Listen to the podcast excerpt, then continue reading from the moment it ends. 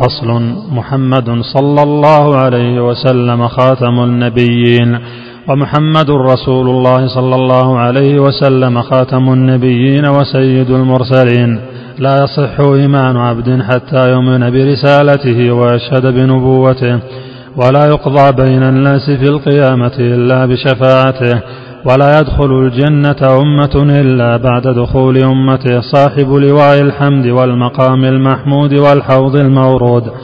وهو إمام النبيين وخطيبهم وصاحب شفاعتهم. أمته خير الأمم وأصحابه خير أصحاب الأنبياء عليهم السلام. وأفضل أمته أبو بكر الصديق ثم عمر الفاروق ثم عثمان ذو النورين ثم علي المرتضى. رضي الله عنهم أجمعين.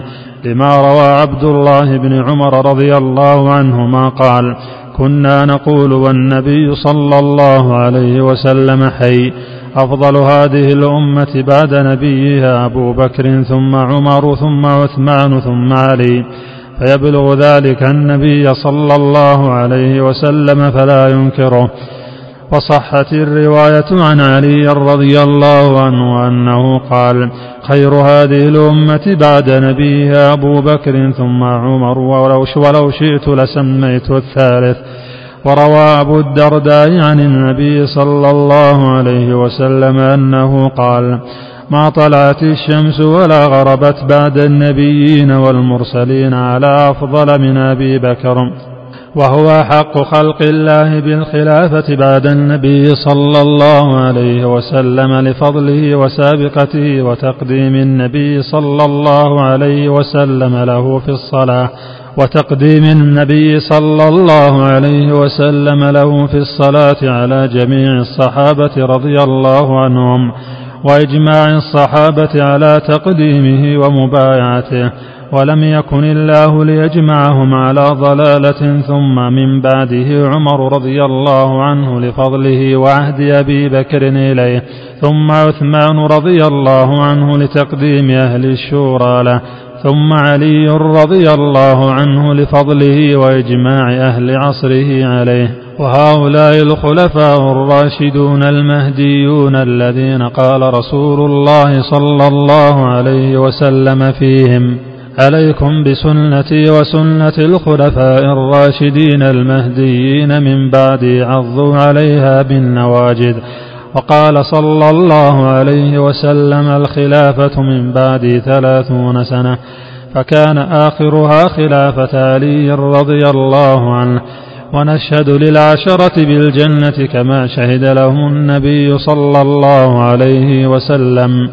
فقال أبو بكر في الجنة وعمر في الجنة وعثمان في الجنة وعلي في الجنة وطلحة في الجنة والزبير في الجنة وسعد في الجنة وسعيد في الجنة وعبد الرحمن بن عوف في الجنة وأبو عبيدة بن الجراح في الجنة وكل من شهد له النبي صلى الله عليه وسلم بالجنة شهدنا له بها كقوله صلى الله عليه وسلم الحسن والحسين سيدا شباب أهل الجنة وقوله لثابت بن قيس إنه من أهل الجنة ولا نجزم لأحد من أهل القبلة بجنة ولا نار إلا من جزم له الرسول صلى الله عليه وسلم.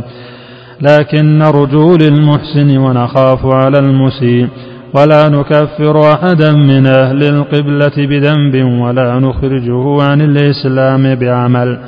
ونرى الحج والجهاد ماضيين مع طاعة كل إمام برا أو فاجرا. وصلاة الجمعة خلفهم جائزة قال أنس رضي الله عنه.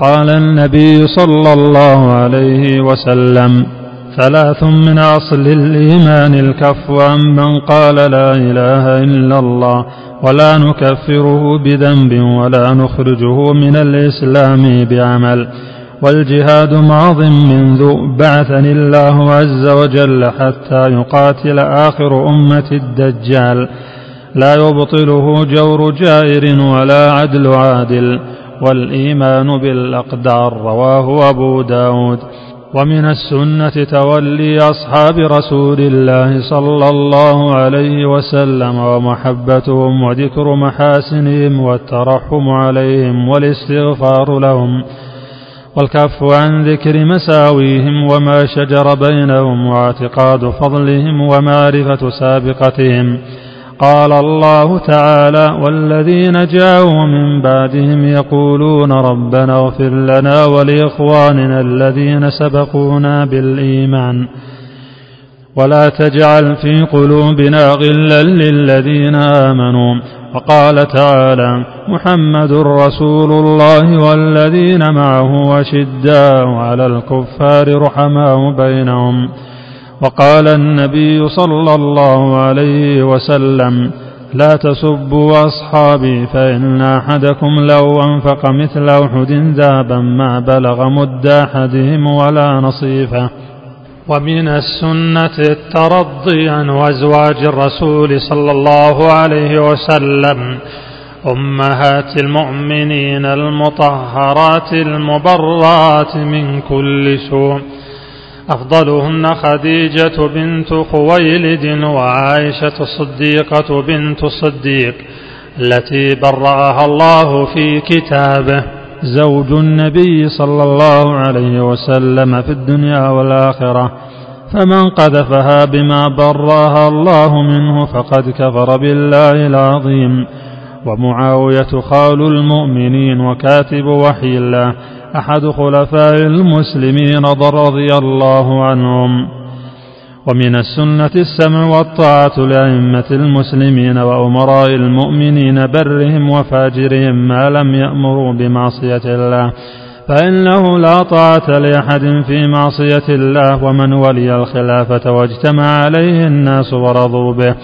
أو غلبهم بسيفه حتى صار خليفة وسمي أمير المؤمنين وجبت طاعته وحرمت مخالفته والخروج عليه وشق عصى المسلمين.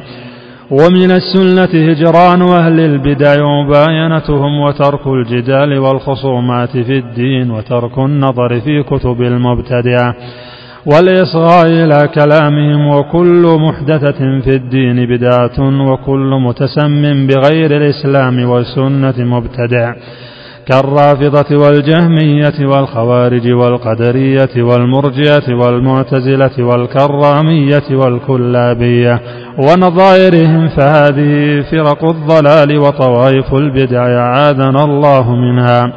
وأما النسبة إلى إمام في فروع الدين كالطوائف الأربع فليس بمذموم فإن الاختلاف في الفروع رحمة والمختلفون فيه محمودون في اختلافهم مثابون في اجتهادهم واختلافهم رحمة واسعة واتفاقهم حجة قاطعة. نسأل الله أن يعصمنا من البدع والفتنة ويحيينا على الإسلام والسنة ويجعلنا ممن يتبع رسول الله صلى الله عليه وسلم في الحياة ويحشرنا في زمرته بعد الممات برحمته وفضله آمين. وهذا آخر المعتقد والحمد لله وحده. وصلى الله على سيدنا محمد وآله وصحبه وسلم تسليما. انتهى متن لمعة الاعتقاد.